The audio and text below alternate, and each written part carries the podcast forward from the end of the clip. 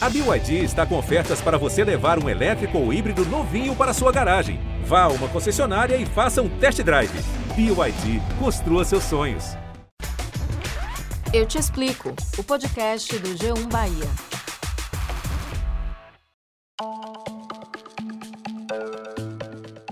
Olá, eu sou Valma Silva, editora do G1 Bahia. E eu sou Camila Marinho, repórter e apresentadora da TV Bahia.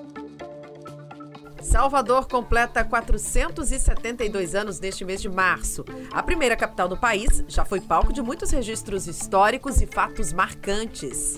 E quem também celebra aniversário é o portal G1 Bahia, que há 10 anos nascia para ser um canal direto de informação para o povo baiano. E é por causa dessas duas datas que lançamos o Eu Te Explico, podcast do G1 Bahia. Salvador é conhecida em todo o mundo por suas belezas naturais, pela alegria e hospitalidade do seu povo, pelo seu patrimônio histórico. A capital da Bahia é chamada de Roma Negra por ter a maior população de pretos fora do continente africano no mundo. Jorge Amado, no livro Bahia de Todos os Santos, Guia de Ruas e Mistérios, diz: Não há cidade como Salvador, por mais que se procure nos caminhos do mundo. Nenhuma com sua história, com seu lirismo, seu pitoresco, sua funda poesia. No meio da espantosa miséria das classes pobres, mesmo aí, nasce a flor da poesia, porque a resistência do povo é além de toda a imaginação. Dele, desse povo baiano, vem o lírico mistério da cidade, mistério que completa a sua beleza.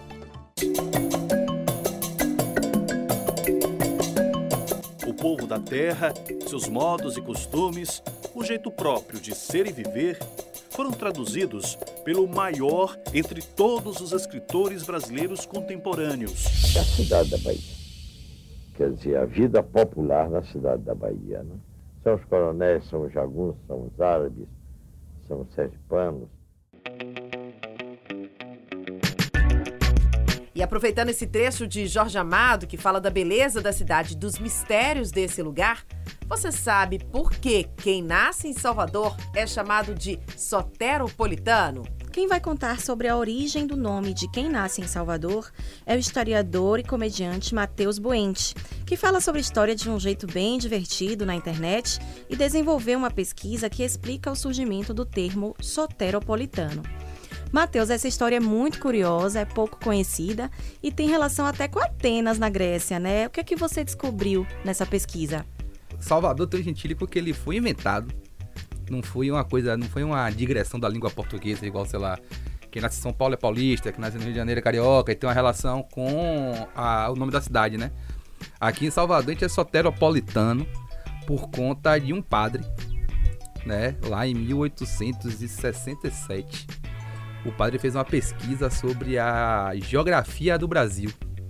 Então, na morfologia brasílica, o padre ele encontrou que Salvador, pela sua formação geográfica, era muito parecida com Atenas na Grécia.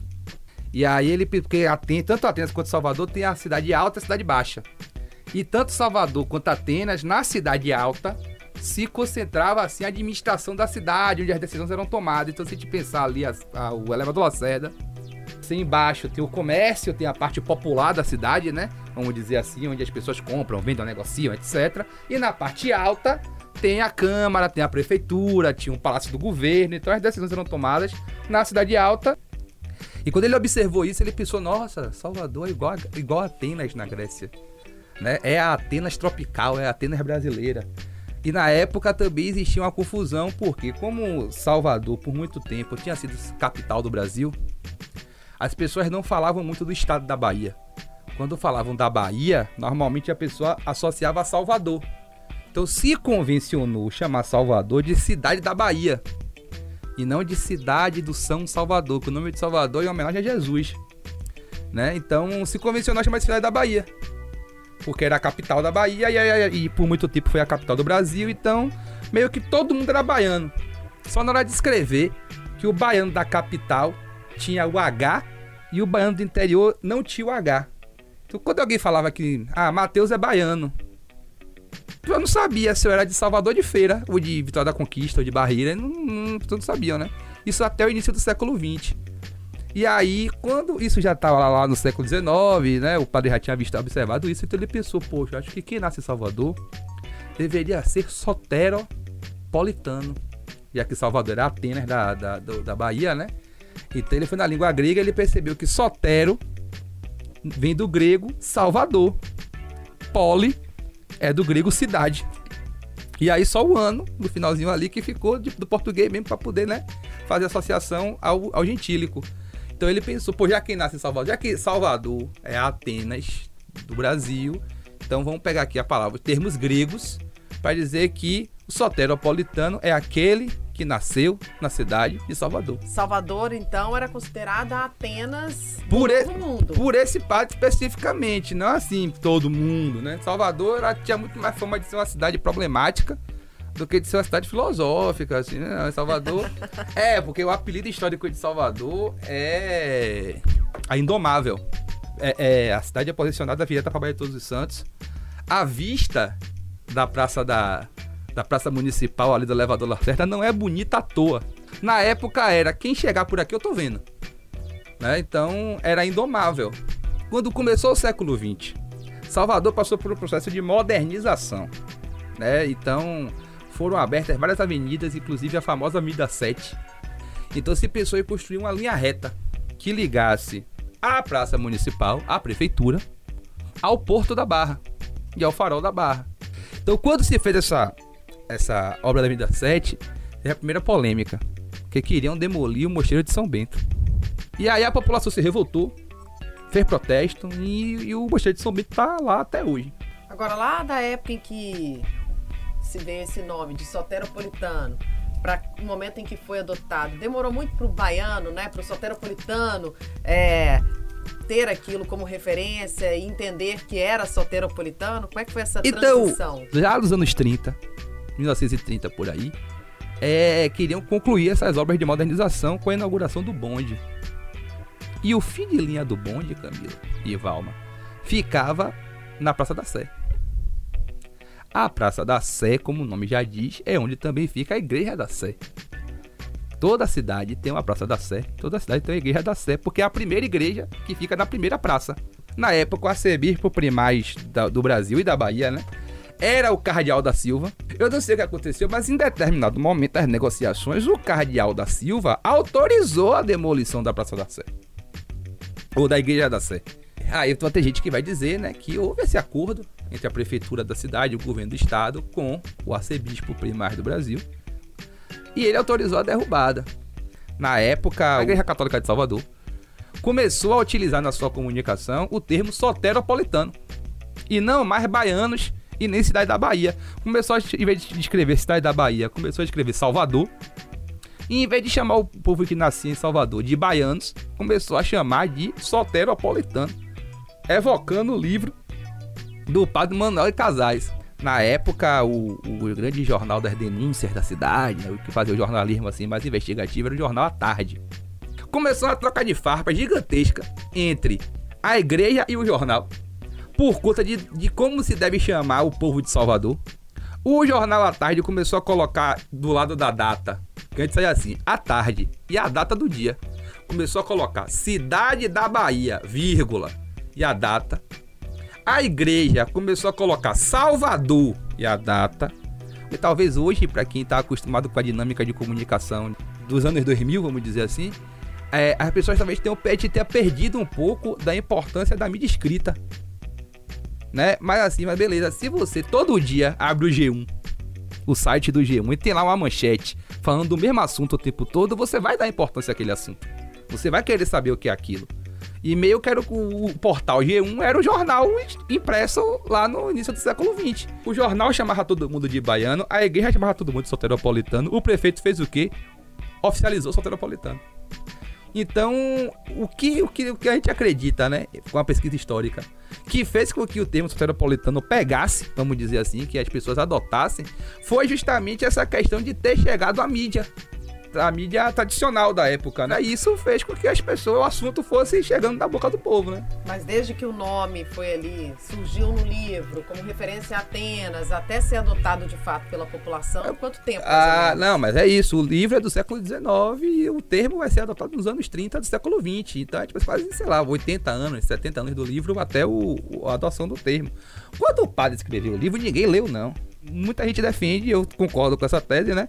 De que, na verdade, o cardeal da Silva ele fez uma pesquisa. E, então, provavelmente, deveria existir esse volume na biblioteca da, da Igreja Católica da- de Salvador.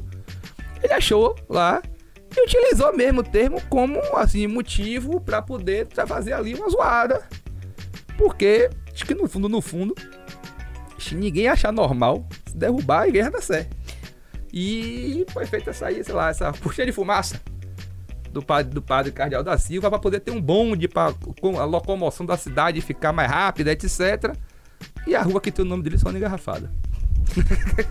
No local onde era a catedral está hoje o Monumento da Cruz Caída. Leva esse nome justamente por conta desse episódio. Sim, sim, exatamente. Porque, como eu falei, né, tem a galera que defendia que não foi bem assim. E aí, quando foram feitas as reformas, as primeiras reformas lá na Praça, na Praça da Sé, se encontrou os alicerces, né? As, as fundações da igreja da, da igreja da Sé, a primeira de todas, né? E aí, como parte da obra de revitalização, Mário Cravo, né? Foi convidado para fazer uma intervenção artística lá, uma escultura, alguma coisa para marcar, né? A reforma da praça. E ele fez aquela escultura da cruz caída, que é justamente a referência à demolição da igreja, né? Toda igreja tem uma cruz na sua fachada, que fica em pé. Então, como a igreja foi derrubada, ele fez uma cruz que está lá caída. Por isso que tantos historiadores defendem que o Cardeal da Silva foi fundamental aí, né? Na distração da sociedade para que a, a, a demolição da igreja da Sé pudesse acontecer. Tinha algum interesse por trás disso? Além, claro, de toda a briga ali com o Então, jornal à tarde. Aí, aí ninguém sabe mesmo. Provavelmente existia sim um interesse é, político. Político com certeza.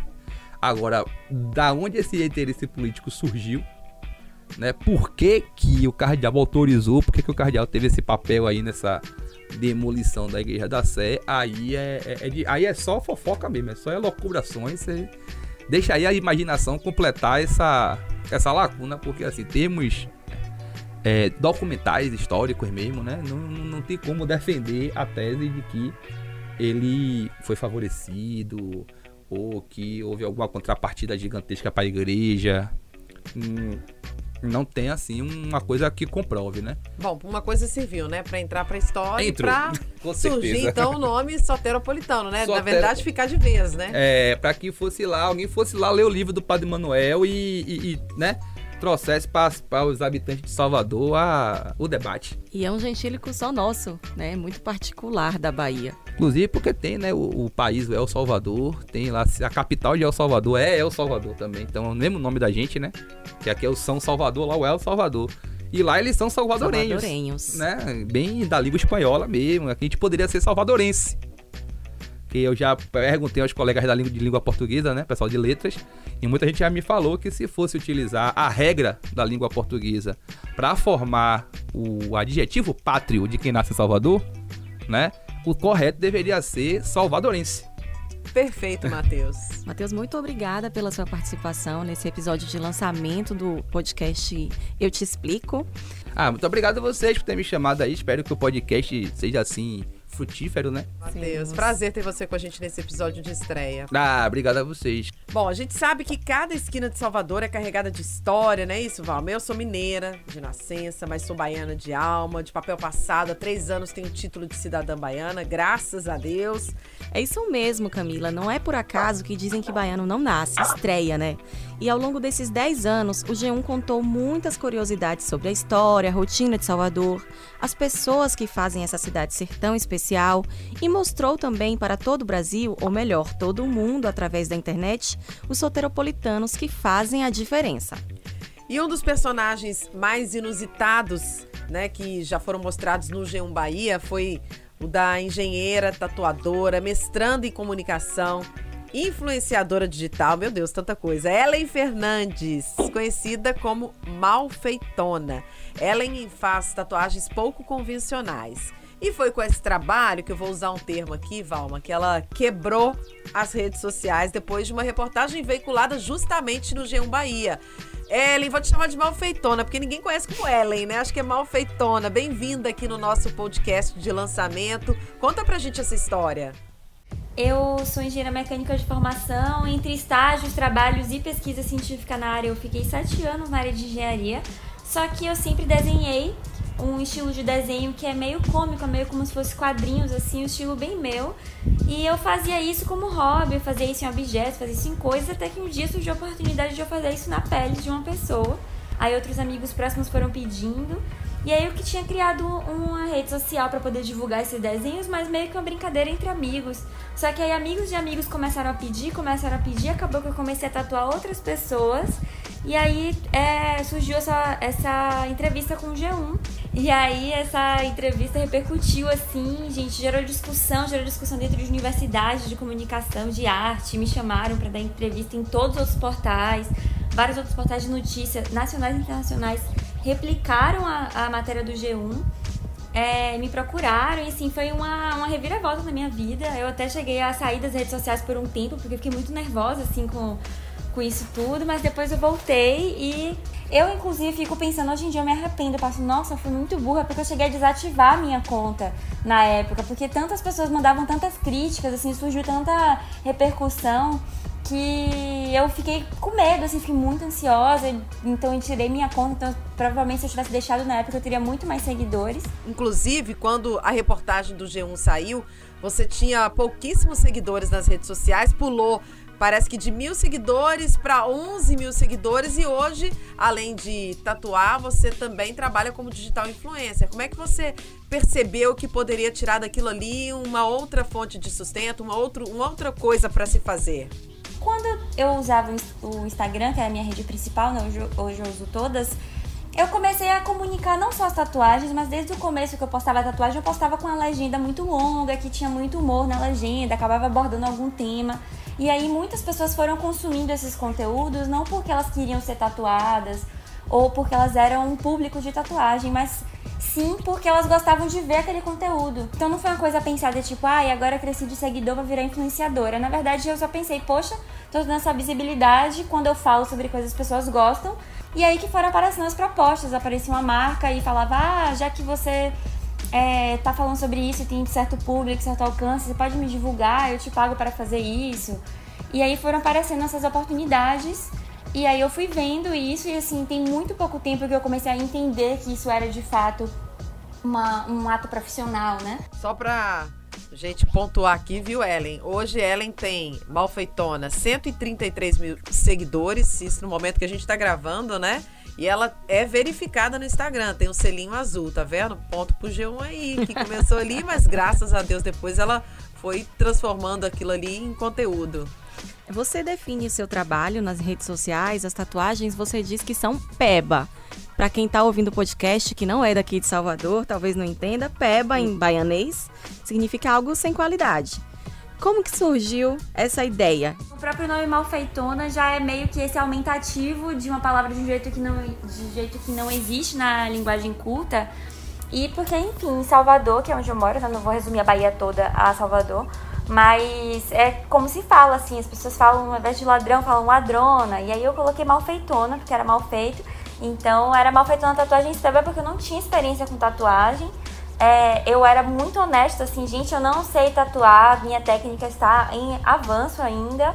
Os meus desenhos não são desenhos de tatuagem, não são dentro de um estilo de tatuagem, são dentro do meu estilo de desenho, que é o estilo de linhas simples. Então, mas assim, se você quer se divertir, quer ter uma coisa divertida, quer ter uma coisa única, é isso aí. Ellen, hoje esse seu trabalho com o digital, com as redes sociais, é a sua principal fonte de renda ou ainda é a tatuagem? Olha, atualmente minha principal fonte de renda é, é o marketing de influência. Foi o que segurou minhas pontas completamente nessa situação de pandemia. É, que eu tive que reduzir muito a quantidade de tatuagens que eu fazia por segurança minha e também por conta de alguns familiares que eu e meu companheiro temos que ir prestar assistência e estar tá perto dessas pessoas às vezes. Então eu tive que reduzir muito e a possibilidade de trabalhar de qualquer lugar onde eu estou, esteja é muito é muito interessante, né? Eu não tenho um estúdio de tatuagem, eu gosto de fazer um desenho para cada pessoa, nunca repito o desenho, então são sempre únicos. Aí eu normalmente faço série de desenhos e faço também alguns desenhos por encomenda e aí eu vou tatuando de cidade em cidade. Então fico temporadas em cada cidade, majoritariamente fico em Salvador, que é minha amada cidade. Então esse formato diferente também foi muito balançado pela pandemia, né? Então, ainda bem que tem assim essa, essa parte de geração de conteúdo, é, a parte de, de poder divulgar, trabalhar com publicidade nas redes, realmente me dá uma flexibilidade maior. Que bom, Ellen. Prazer receber você nesse nosso primeiro podcast.